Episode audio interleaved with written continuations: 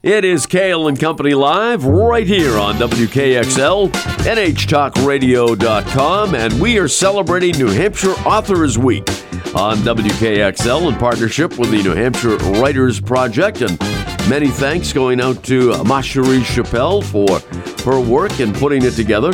And we also want to thank our primary sponsor on this show, Northeast Delta Dental. And uh, joining us today is David Moloney. David, welcome. Great to have you along with us. Yeah, thanks for having me. It is our pleasure. And uh, David worked in the Hillsborough County Department of Corrections from uh, 2007 through 2011. He received a BA in English and Creative Writing from UMass Lowell. He now teaches at Southern New Hampshire University. He lives in New Hampshire with his family. And his book is Barker House. And how, how, do you say it, David? I say Barker House. so, yeah. he is. You can tell he is from Massachusetts. no, no doubt about that. Nothing wrong with that. I am too. Now, David, great, great to have you with us. How did you get from the New Hampshire Department of uh, Corrections uh, to a published author? Well, so uh, I kind of always wanted to be a writer, uh, and so I, I, went after high school. I went to Lowell High School, and then uh, right after I went to Salem State uh, to pursue an English degree, and I always wanted to be a high school English teacher and a, and a poet at the time, and um, and I didn't do well. Uh, I failed out after three semesters. I was young. Uh, I wasn't ready for college, um, first generation college, and so um, I worked odd jobs for a long time. Uh, I worked at Tewksbury Mental Hospital as a mental health counselor. And then I found myself working at the jail. And so even when I was at the jail, I always had a notebook with me where I'd write down details, you know, if someone looked a certain way or um, a phrase that I thought was really cool. And so I was always writing things down, but I never took it seriously. Uh, my father was a postal worker and union steward. And so when I got a union job, he basically said, you know, well, now you're all set you know you're good. 20 year retirement you can retire at 42 and do something do something else. Um, and so i thought that was going to be me. Um, but five years into working at the jail i realized that was not me. I not did not you. no. No and i had a sergeant one day say to me you know get out of here don't do this. Don't do what i'm doing. He was almost 30 years in. And uh, and i did. I quit with no backup plan. We had just bought a house. I, I got married. We bought a house, and my wife was pregnant, and I quit my job, and I went back to school to to be a writer. Uh, it was a big risk. Um, my dad almost didn't believe me that I was going to school. Uh, he thought I just quit and was doing nothing. Um, he thought it was the worst mistake I could have made. Uh, but you know, I sort of had that, you know, mid twenties idea of like, okay, I, I can't, I don't want to do this forever. And so I went back to school. And that's sort of, I had some mentors that told me, you know, keep doing this. And one, whenever a writing teacher heard I worked at the jail, they said, you have to write about the jail. And I didn't want to. I was writing, you know, sort of domestic fiction and family drama. And they said, no, no, you have to write about the jail. There's not many jail guards that can write. And I agreed with them. So. Ah, and that's what uh, the Barker House is all about. Yes. So Barker House is it's a fictional county jail. Uh, it's based off of Hills, it's Valley Street Jail in, in Manchester, New Hampshire, where I worked. Yeah. And so, if anyone did their homework and they looked at the largest county in New Hampshire, which I call Barker House in the book, they would know it's it's Valley Street. Yeah, you're not calling it that, but uh, it is. Yes. In essence, yeah, yeah. Very good. So uh, now you went on to teach uh, for a while at, at, UMass Lowell. Yes. And, and now you're at uh, Southern New Hampshire University. Yes. So I um, I'm a professor there. I teach creative writing, and I am the coordinator of the creative writing program on campus. And it, it's sort of rare to have um, a degree in creative writing. Typically, it's a degree in English, and then you know you concentrate in creative writing. Uh, but we, you know, we have a really robust program, and UMass Lowell had the same, and that's what I majored in when I went to UMass Lowell. So it, it's great to have a concentration in in fiction. So, uh, at what point in your life uh, uh, did it hit you? I know you were working in the jail and you were uh, taking notes, but uh, when did it hit you that you really wanted to get serious about uh, being an author? Well, it didn't really hit me until my my second year at UMass Lowell. I um, I really thought I'll, I'll get an, a degree and I'll teach high school as you know to get a steady paycheck, and then I'll write on the side career writers are kind of gone. Um, and so I had a class with Andre Dubus, who is from Haverhill. He wrote House of Sand and Fog, Townie, and, uh, you know, Oprah's Book Club. And I wrote my first piece for workshop, and I emailed him the night before, and I said, pull it. Don't workshop me. I'm the worst writer ever. And he said, no, no, let's, let's see what everyone says. And, uh, and, you know, he, he sort of gave me a boost. You know, he he told me, you know, you have you have something here. You know, you're not teaching high school English. You need to you need to be a writer first. And so that, you know, my ego. That's all that that's all I needed, right? Someone to tell me that I was good at yeah. it. And uh, and I was a non-traditional student. I went back to school at 27. Yeah. And so a lot of students in the class 19, 20, 21, the students I have now, and uh, so it made me feel good for someone like Andre Dubus to, to say, you know, you're you're a writer. That that must have given you a tremendous boost. Yes. at the time.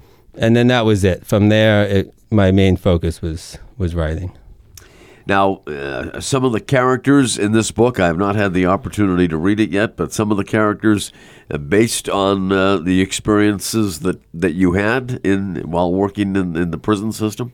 Yeah, most of them are. Um, mo- almost all of the characters are a piece of me, and most fiction writers will tell you that.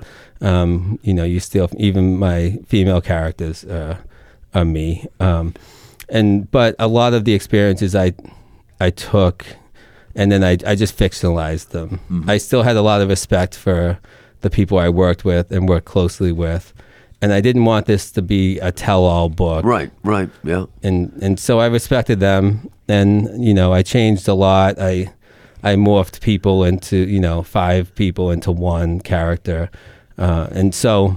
Um, but when I when I first started writing the book uh, in my master's program, I had a mentor tell me this book is boring. And I was like, "What do you mean it's boring? Uh, all this stuff happened. I saw it happen." And she said, "Yeah, it happened to you, but I don't know. You know, it's not coming across right now. You're just changing the names and the setting. That doesn't make it interesting. You have to, you know, turn up the volume a little bit." Uh. And so that helped me a lot. So, you know, someone I have a character who, um, his wife leaves, just takes off, and he has a son who's 15 and uh, because of her leaving, he set, he starts having seizures, and so that the the real story was the the father and son were left alone, and they did start sharing a bed together because the son was so traumatized by the mom leaving.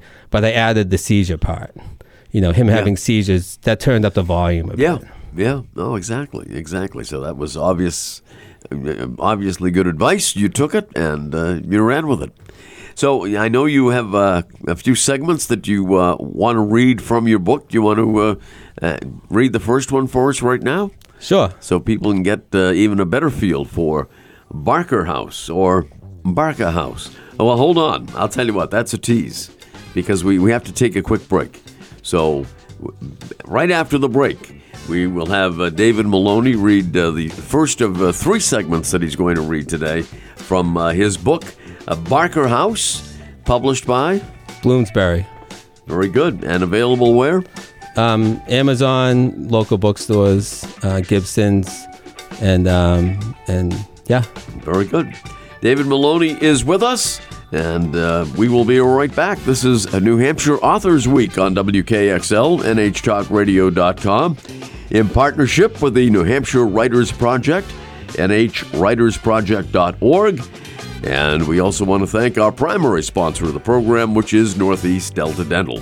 We will be right back here, Cail and Company, on WKXL, NHTalkRadio.com. Welcome back, Cail and Company, right here on WKXL, NHTalkRadio.com. Great to have you along with us as part of New Hampshire Authors Week. And uh, we have found out this week that there are a number of terrific authors in the state of New Hampshire, and we're going to have to uh, do this again. Uh, down the road in partnership with the New Hampshire Writers Project. And uh, special thanks going out to Ma Cherie Chappelle, who has uh, put together our week of uh, terrific guests on the program.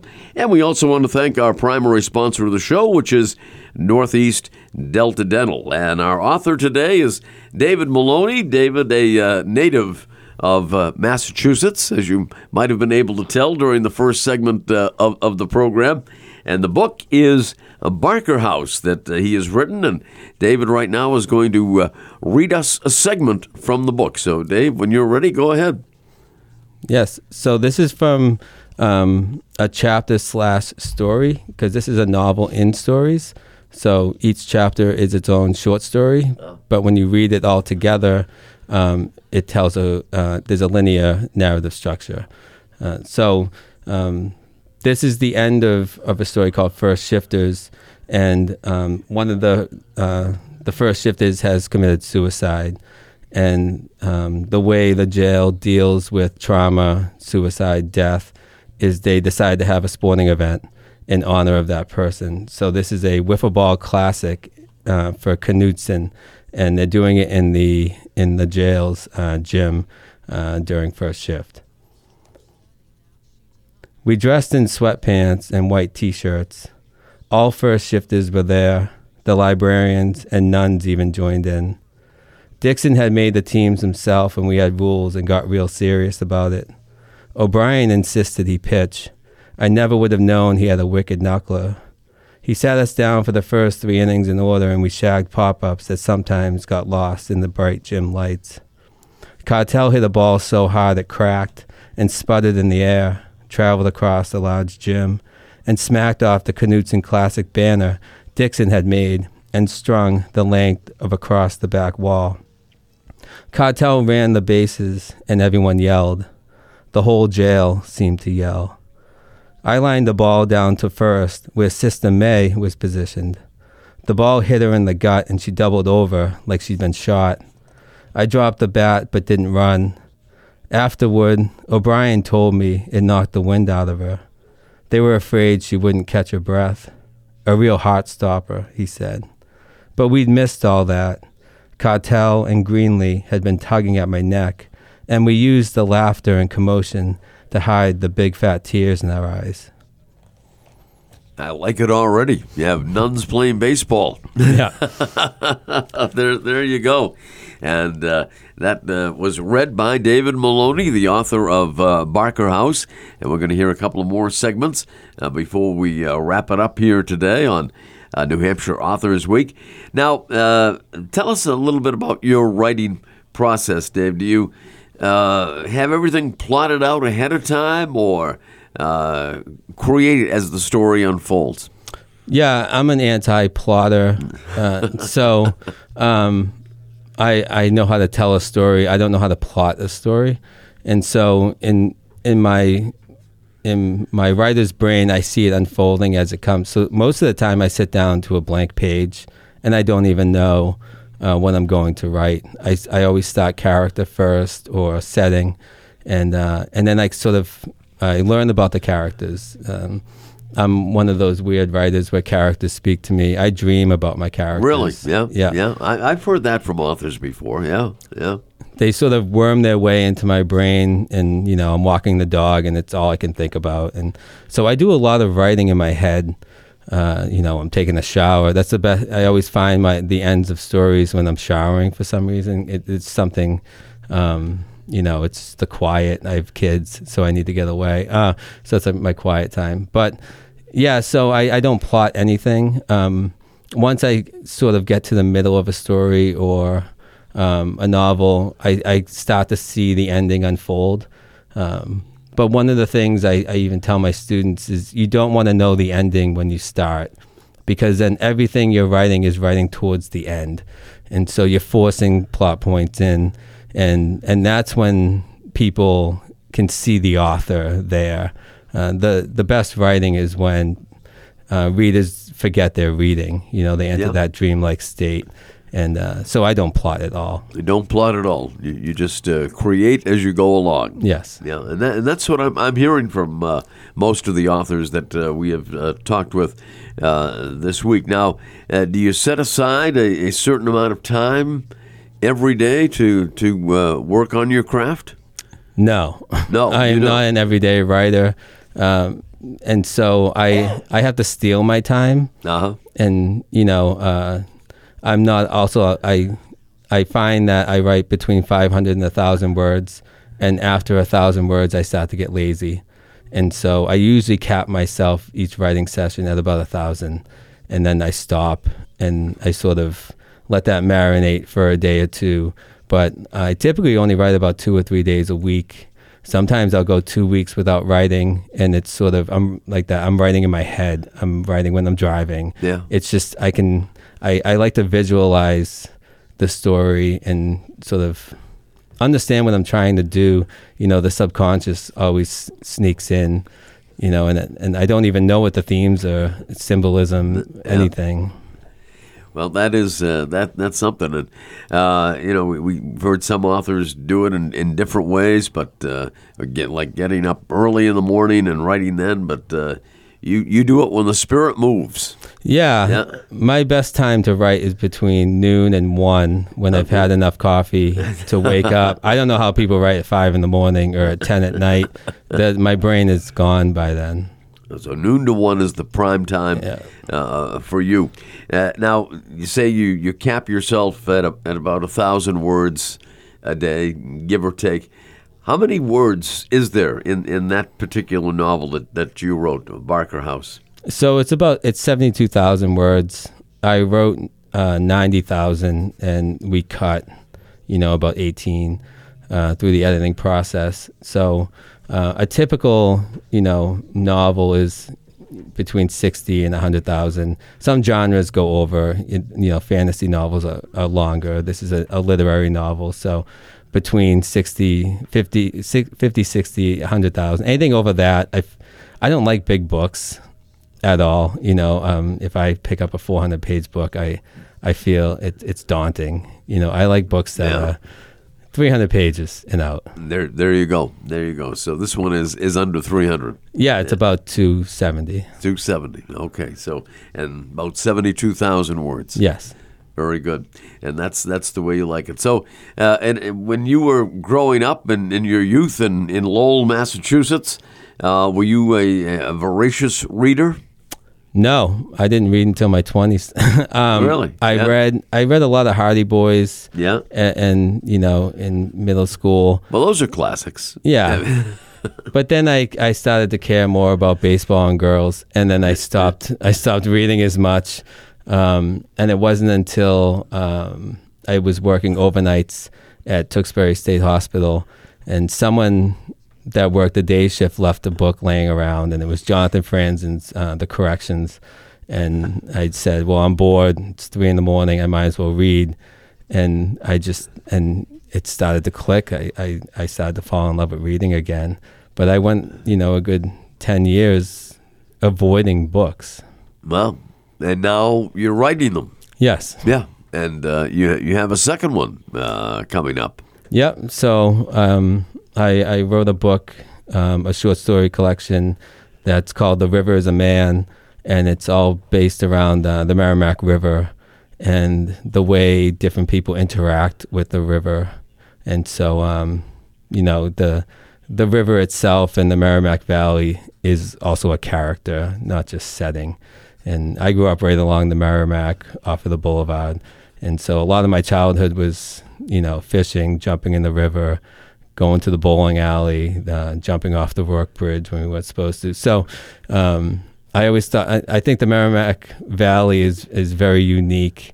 Um, as you can probably hear in my accent, um, you know, people that are just, you know, five miles a- away from the river don't have the accent I have. right, it's right, very, right. Yeah.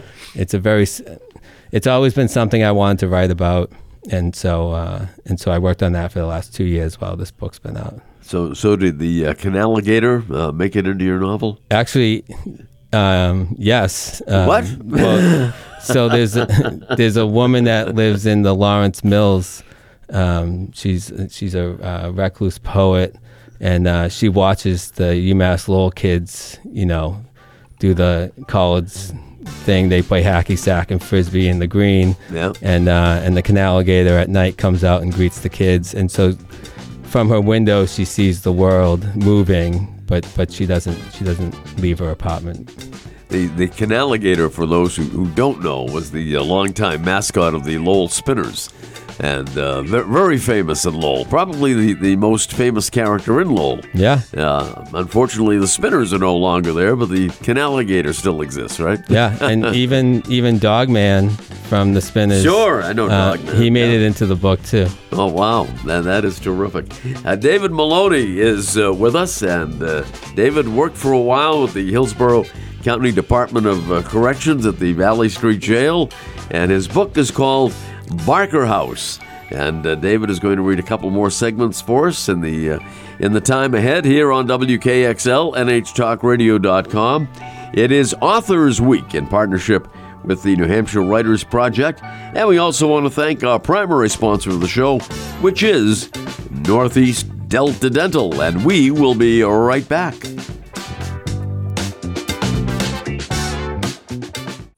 Welcome back. It is Cail and Company right here on WKXL, streaming around the world and around the clock at NHTalkRadio.com. It is New Hampshire Authors Week on WKXL in partnership with the New Hampshire Writers Project, and you can find out more about them at NHWritersProject.org. And we also want to express our thanks to the primary sponsor of this uh, program, which is Northeast Delta Dental.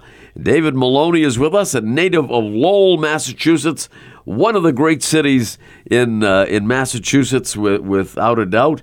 And uh, Dave at one time uh, worked in the Department of Corrections uh, here in the state of New Hampshire. Now is teaching, and uh, you're the head of the creative writing uh, department at uh, Southern New Hampshire University. So uh, that is terrific. Thanks. Yeah, and uh, and he, he didn't read very much as a kid either, No, and and he's made it. I wish I read more. as a as a professor. Anyone can do it. I guess. Yeah, well, I well, yes, with the right attitude and the right perseverance, that's right. So David is going to uh, read us another segment of his novel called Barker House, and uh, it, it, it is based on uh, some of his real life experiences. So uh, go ahead, David, set it up for us. Okay, so this is from the chapter titled uh, Zole uh, Champion, and it's a nod to uh, the video game Skyrim, if there's any video game players there. I always said I was going to get Skyrim into a story, and I pulled it off. Um, but I brought this up earlier. This is a character who um, his wife just up and left, and um, it's just him and his 15 year old son. And he started having seizures when she left, and he couldn't be an officer anymore because it was um, a risk. So they made him uh, the cook in the basement. And so this is a this is a segment from that. I had seizures in my sleep. After Sandy left, Joey started sleeping in my bed. He said he hadn't seen me have a seizure, but I wasn't sure how he hadn't. I'd wake up and my body would be right up against his. At 14, he was almost as tall as me, but if I blanketed his body, I'd smother him. I'd crush him. It wasn't safe, what we were doing. We slept like there was a wall between us, or another body. We'd never talked about it, but I knew he didn't want to find himself snuggled up against his father. But he couldn't be alone, not yet. In the dark of the bedroom, I'd awoken once damp and stiff, my muscles aching, a small pool of blood on the pillow, and when I touched my wet face, the blood was up into my ear. I wondered if my brain had finally found a way out, spilled onto the pillow. I turned and saw Sandy. She was asleep. I wanted to whisper in her ear to stay, explain to her that the universe had turned on me. We joked long ago, life has no meaning. This is all so silly. And we laughed. It was too easy the way it all fit in.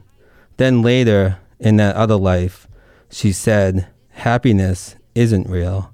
I hated her then for being so concise. And that is from Barker House by uh, David Moloney. And in that case, a, a first time author. Now he's uh, written another book. And, uh, and so, do you plan on? Uh, we had a gentleman uh, in here that was turning out uh, a, a book a year. Do you plan on doing something along those lines? Uh, no way. No. No. um, no. And I think my life right now, it, it's, um, you know, Raymond Carver said something similar, who's a great short story writer and a big influence of mine, that his, when he was teaching and he had a family and kids, the short story was all the only form he could work in where he could give his energy. A novel is a, a big undertaking. Oh, yeah. And so, um, you know, if I can work six weeks on a short story and then another six weeks uh, revising it, I'm happy with that. So, it, no, I'm, it's going to be three, four, five years between books. Just. What do you enjoy most about it? Um, it's it's hard because a lot of writers don't enjoy writing and I think they'll tell you that. And so I enjoy, you know, sometimes I um, I don't believe in writer's block. I believe in writer's avoidance, and so you're avoiding the page. You're not really blocked, and so I enjoy the moments where I sit down and write and remember, oh, I'm kind of good at this. Right? You get that sort of, you know, there's sometimes where I'll spend a week not writing, and I think you know, I'm never going to write again. I'm the worst writer. And then when you actually do it and take the time to work at it.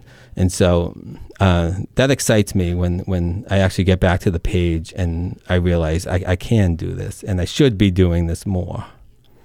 What is the uh, the toughest criticism that you've had to endure as a writer? Um, toughest criticism. Uh, I've been told my stuff is too dark. Um, you know, I've read two two sections, one about suicide and one about seizures and, and a wife leaving the husband. So um, I had one. Um, we sent this book out to uh, independent bookstores before it came out to get some early uh, reviews. And a woman said she needed to take a bath after she read the book. and I thought, well, that's not my intention. But I do, you know, it's about a jail and it's about difficult difficult things, and and so um, I do write dark things, and um, but I'm just trying to explore the the human condition, and and and that's sort of you know I'm an Irish Catholic. It's it's hard not to, to go dark. yeah. well, you know what they say in the news business. You know, if it bleeds, it leads. yeah. Know, so. yeah. But uh, uh, that is uh, so that that was the biggest criticism that it was too dark, but a lot of people like it that way. Yeah, it was kind of my goal. Yeah, a lot of people love it that way. So, what about, on the other hand, the, the most praise that you have ever received? Um, well, so it, if you see the book or buy the book, on the front cover is a blurb from Elizabeth Strout, and um, and you know, two-time Pulitzer-winning writer, and also uh, New England from Maine, and uh, to have her read my book and give praise and then say, you know, you can use this, um, it, it, floored me. I never thought reading, you know, Olive Kitteridge and My Name is Lucy Barton. And, you know, I never thought Elizabeth Strout would be on the front cover of my book. And so uh, that, to this day, I don't think anyone's ever going to beat that. Uh, how did you uh, get her to read it? So uh, af- after I graduated from UMass Lowell, Andre Dubus and I became friends. And so, you know, um, we'd go off for drinks, talk writing, life. Uh, he's he's my mentor to this day, and um, and we were talking one night, and you know, I was trying. It's hard to ask people for blurbs if you don't know what a blurb is. That's sort of when you turn over a book and look at the back cover. Those are the words of, of praise from authors, and uh, a lot of times the author has to get those, and sure. it's tough to cold email someone you've never met and say, here's my book, read it, and then give me praise, right? And so I was having trouble asking writers. I just, I was guarded. I didn't want to do that. It felt dirty. Um, and Andre said, well, let me give it to Liz Strout. I said, really? Uh, he was doing a reading with her in uh, Newburyport. So um, I said, if you think she'll read it, sure. And then two days later, I got an email with from her with with the praise, and and so a, lot of um, the publishing industry is connections and a ton of luck. And I feel like that was a you know a chance night. We got a few drinks, and then next thing you know, Elizabeth Yeah. Strout's reading my book. So That that is really something. Yeah. So so you would have to say that Andre is probably uh, the one person more responsible than anyone for what you're doing right now. yes, he's still the biggest influence for me. Um, he's also he he blurred my book. Uh, and you know, I look up to him as a as a fellow, you know, Merrimack Valley uh, writer, and we come from similar upbringings. You know, um, lower middle class. Uh, sort of, you know, writing came later in his life. Writing came later in my life. We sort of had to work through, um, you know, the the anger of the male early twenties, sort of the world is against me kind of idea, um, and and find you know find your place. And so he talked me off a lot of ledges while writing this book. Figuratively, Yeah, yeah, yeah. not literally, right? No, no. Let, let's hope not, anyway. Our guest is uh, David Moloney.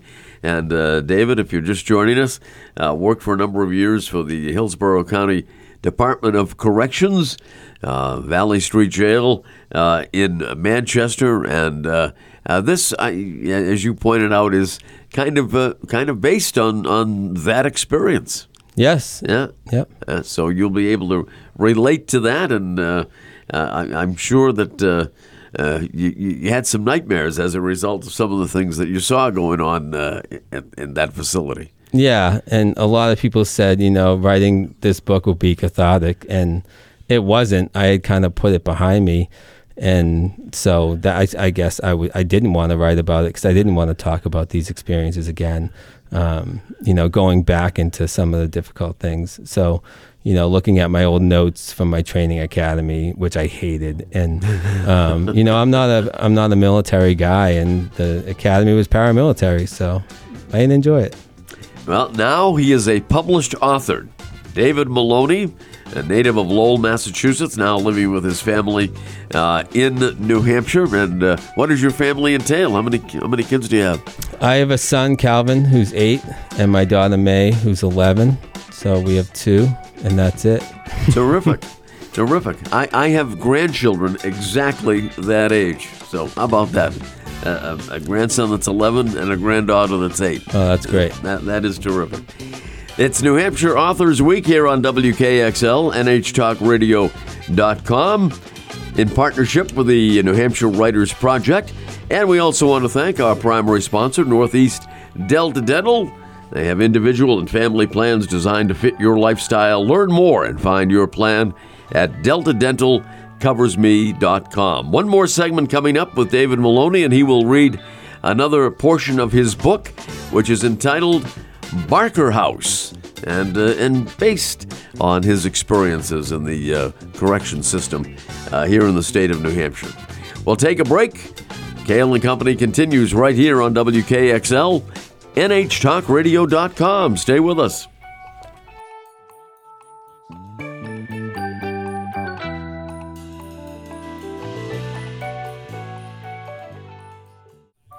Welcome back. It is Cail and Company live here on WKXL, NHTalkRadio.com as we celebrate New Hampshire Authors Week, and a great week it has been on WKXL, NHTalkRadio.com in partnership with the New Hampshire Writers Project, and you can find out more about them at NHWritersProject.org. And again, our sincere thanks to uh, Macherie Chappelle, who has uh, put us in touch with these authors this week, and it has been a tremendous week for us.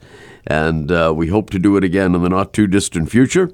And also, we want to thank our primary sponsor here on Cail and Company, which is Northeast Delta Dental. And uh, David, how did you get involved with the New Hampshire Writers Project?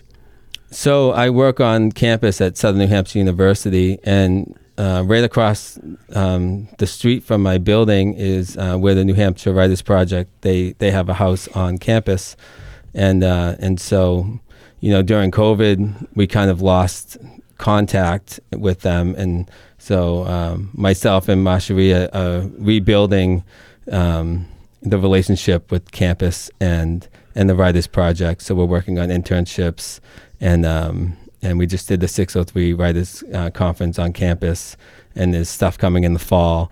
So um, a lot of what the Writers Project does is um, is on Southern New Hampshire's campus. Yes, very good, and uh, certainly a, great organization, and uh, I'm sure has uh, been a, a, source of uh, uh, you know help for you. Yeah, and yep. I'm really impressed with what Marjorie is doing and and um, the connections she's building with um, with you guys and NHPR, and um, it's really exciting what's happening. Yeah, no, no doubt about it. She has done a, a terrific job, and uh, David has written the book, uh, Barker House, and uh, David was uh, maybe uh, a late bloomer as far as his uh, writing is concerned. But what what would you uh, what would the advice be that you would give to a first time writer, first time author? Uh, read. Read. Read as as much as you can. Read out of your comfort zone. So if uh, even if you're a romance writer, um, stop reading romance for a little bit. Um, some, a lot of uh, what I learned about writing was from African literature, Eastern literature, um, South American lit. So I, I was sort of that. Uh, when I started reading, it was the the, the white drunks, Hemingway, mm-hmm. Faulkner, Kerouac, and that was my bread and butter. But then I just started writing like Hemingway, Kerouac, and Faulkner, wow. and that's you know no one wants, you know, I was just imitating them. So reading outside of my comfort zone uh, allowed me to um, to be a better writer. I think uh, Jack Kerouac was from Lowell, wasn't yes. he? Yes. Yeah. Yeah. I, my the house I, I just moved out of uh, was two streets from where he grew up. So. Wow.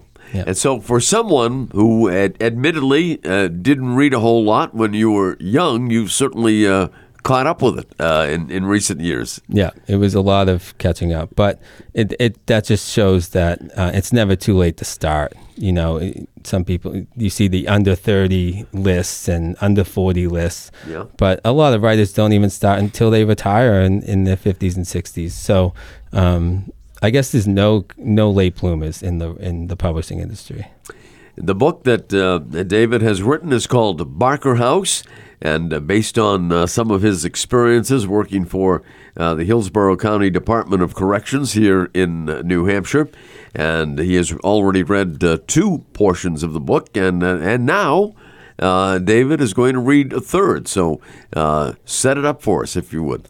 Okay, so there's nine different character narrators in this book, which is which was a lot to juggle. Um, but I wanted to show it's just it takes place in just one year at the at the facility, and um, they're all in different um, stages of their career. So there's rookie officers, there's some that are just being promoted. Um, and so this is an officer who is about to retire. He's very jaded, and he had recently come back from an injury where an inmate had attacked him and, and slit his neck. And so he has a very he has a different way of thinking about the the jail. So um, sounds a little dark to me, David. Yeah, well, here here we, it, okay. the, the chapter is called "To the Slaughter." So um, this is Tony. He looks around his unit, avoiding the book that's just getting good. He thinks at night, with all the steel and the ceiling lights off, the darkness lit at eye level by yellow emergency lights, only triggered during blackouts, or manually by him after lights out. The unit looks like a slaughterhouse, a perfect place to end a life. The chipped paint and stains on the walls between doors look like scars from hacking tools. Years of old sweat have lacquered the metal beds, cell floors are glossed with urine, scabs and dead skin are embedded in green mattresses, all of which give the unit the decadence of decay. Old, shed, animal matter. He hates to think of it this way, a veiled abattoir, but at midnight, without faces in the door windows, the bodies under the wool coverlets could be the bodies of any mammal. The snores could be the snores of fat, resting pigs. And that is from Barker House, written by David Moloney. It's M O L O N E Y as opposed to the traditional M A. No one spells it right. No. no one spells my last name right either. So, uh, so, so we're in the same boat as far as uh, that is concerned. Uh, what you know, your your book obviously is written on true life experiences, and uh, your next one is as well. Would would you ever uh, go away from that and write about things that you have have not experienced? Um, yes. So, um, you know, the book I, I just talked about, The River is a Man, that's with um, my agent now. Um, I'm working on a new one that's called Dad Jeans, um, kind of like mom jeans, but dad jeans. And uh, a lot of what I explore in my fiction is father son relationships. Um, I'm fascinated by, you know, um, that. And so um, the, the new one I'm working on is just about um, fathers and sons and parenthood, um, me being a parent, and sort of the you know the nuances and the way you have to change according to to your children, and uh, and and so I'm exploring, you know. You know what it's like to be a father. I know that's that's not, nothing new, but I just finished a story from a father in his 50s. I'm in my 30s, and so what's it like when you when your child grows up and leaves, but then comes back to you. Um, that kind of idea. Very good. Looking forward to that one uh, as well. And uh, David Moloney, uh, again, the, the book that's out there is uh, Barker House and uh, available at Gibson's. Yep, and any any bookstores, um, any online retailers, and Bloomsbury.com uh, um, has the book as well. What was your path uh, to first getting published? Because I know it's it's not an easy thing to do. It's not. Uh, after I graduated from my undergrad, I went straight into a Master of Fine Arts program at Southern New Hampshire University, and that's a low residency program. So uh, it's for um, mostly adults, working adults, people who can't do a master's program five days a week. You know, at BU and you know, right. and so. Um, and so I was doing that, and I was writing this book, and I had a mentor, uh, Tony Moody, and uh, he kind of said, "Hey, man, you got it. Here's you know an agent that you should send the book to." And so I had to query agents where you you know you send a summary of your book and you tell them what's about, and they decide if they want to work with you. And uh, so once I landed an agent, we spent another year working on the book, my agent and I, making it into what it is now. It was just a collection. We found a way to make it more cohesive as a novel. Um, and then she um, went out to publishers, and that was about a year and a half process of after finishing the book, actually finding a publisher. And after finding a publisher, it wasn't until two more years to hit the shelf. So the publishing world is, works slowly. Yeah. Uh, so people think they finished their book, it's be on the shelf next week. Mm. Uh, that's that's not the case. Not hardly, uh, unless you're Stephen King or well, yeah, uh, John Grisham or Nora Roberts, yeah, or Jack Kerouac. You know. yeah. but uh, David, you are a, a delight. And uh, again, the, the book that's out there right now is Barker House, but more to come. The River is a Man will be uh, will be next. Yes. From uh, David Moloney, and, and thanks so much for being with us today. We really appreciate it. Thank you so much, and thanks for doing this. And again, thank you to New Hampshire Writers Project. Um, you can find them online, and uh, there's all kinds of events, uh, writing conferences, uh, workshops. So check them out nhwritersproject.org is the website. And uh, thanks to uh, Masherie Chappell for all she has done in uh, putting this week together right here on WKXL and NHTalkRadio.com. And we also want to thank our primary sponsor, Northeast Delta Dental. So thanks for joining us today. And uh, if you missed any of our interview today with uh, David Moloney, or if you just want to uh, hear the show again, and, and who wouldn't want to hear David's Boston accent? Uh, let me ask you that. Uh, you can hear it right after uh, 7 o'clock tonight, right here on WKXL, NHTalkRadio.com. Thanks very much for joining us.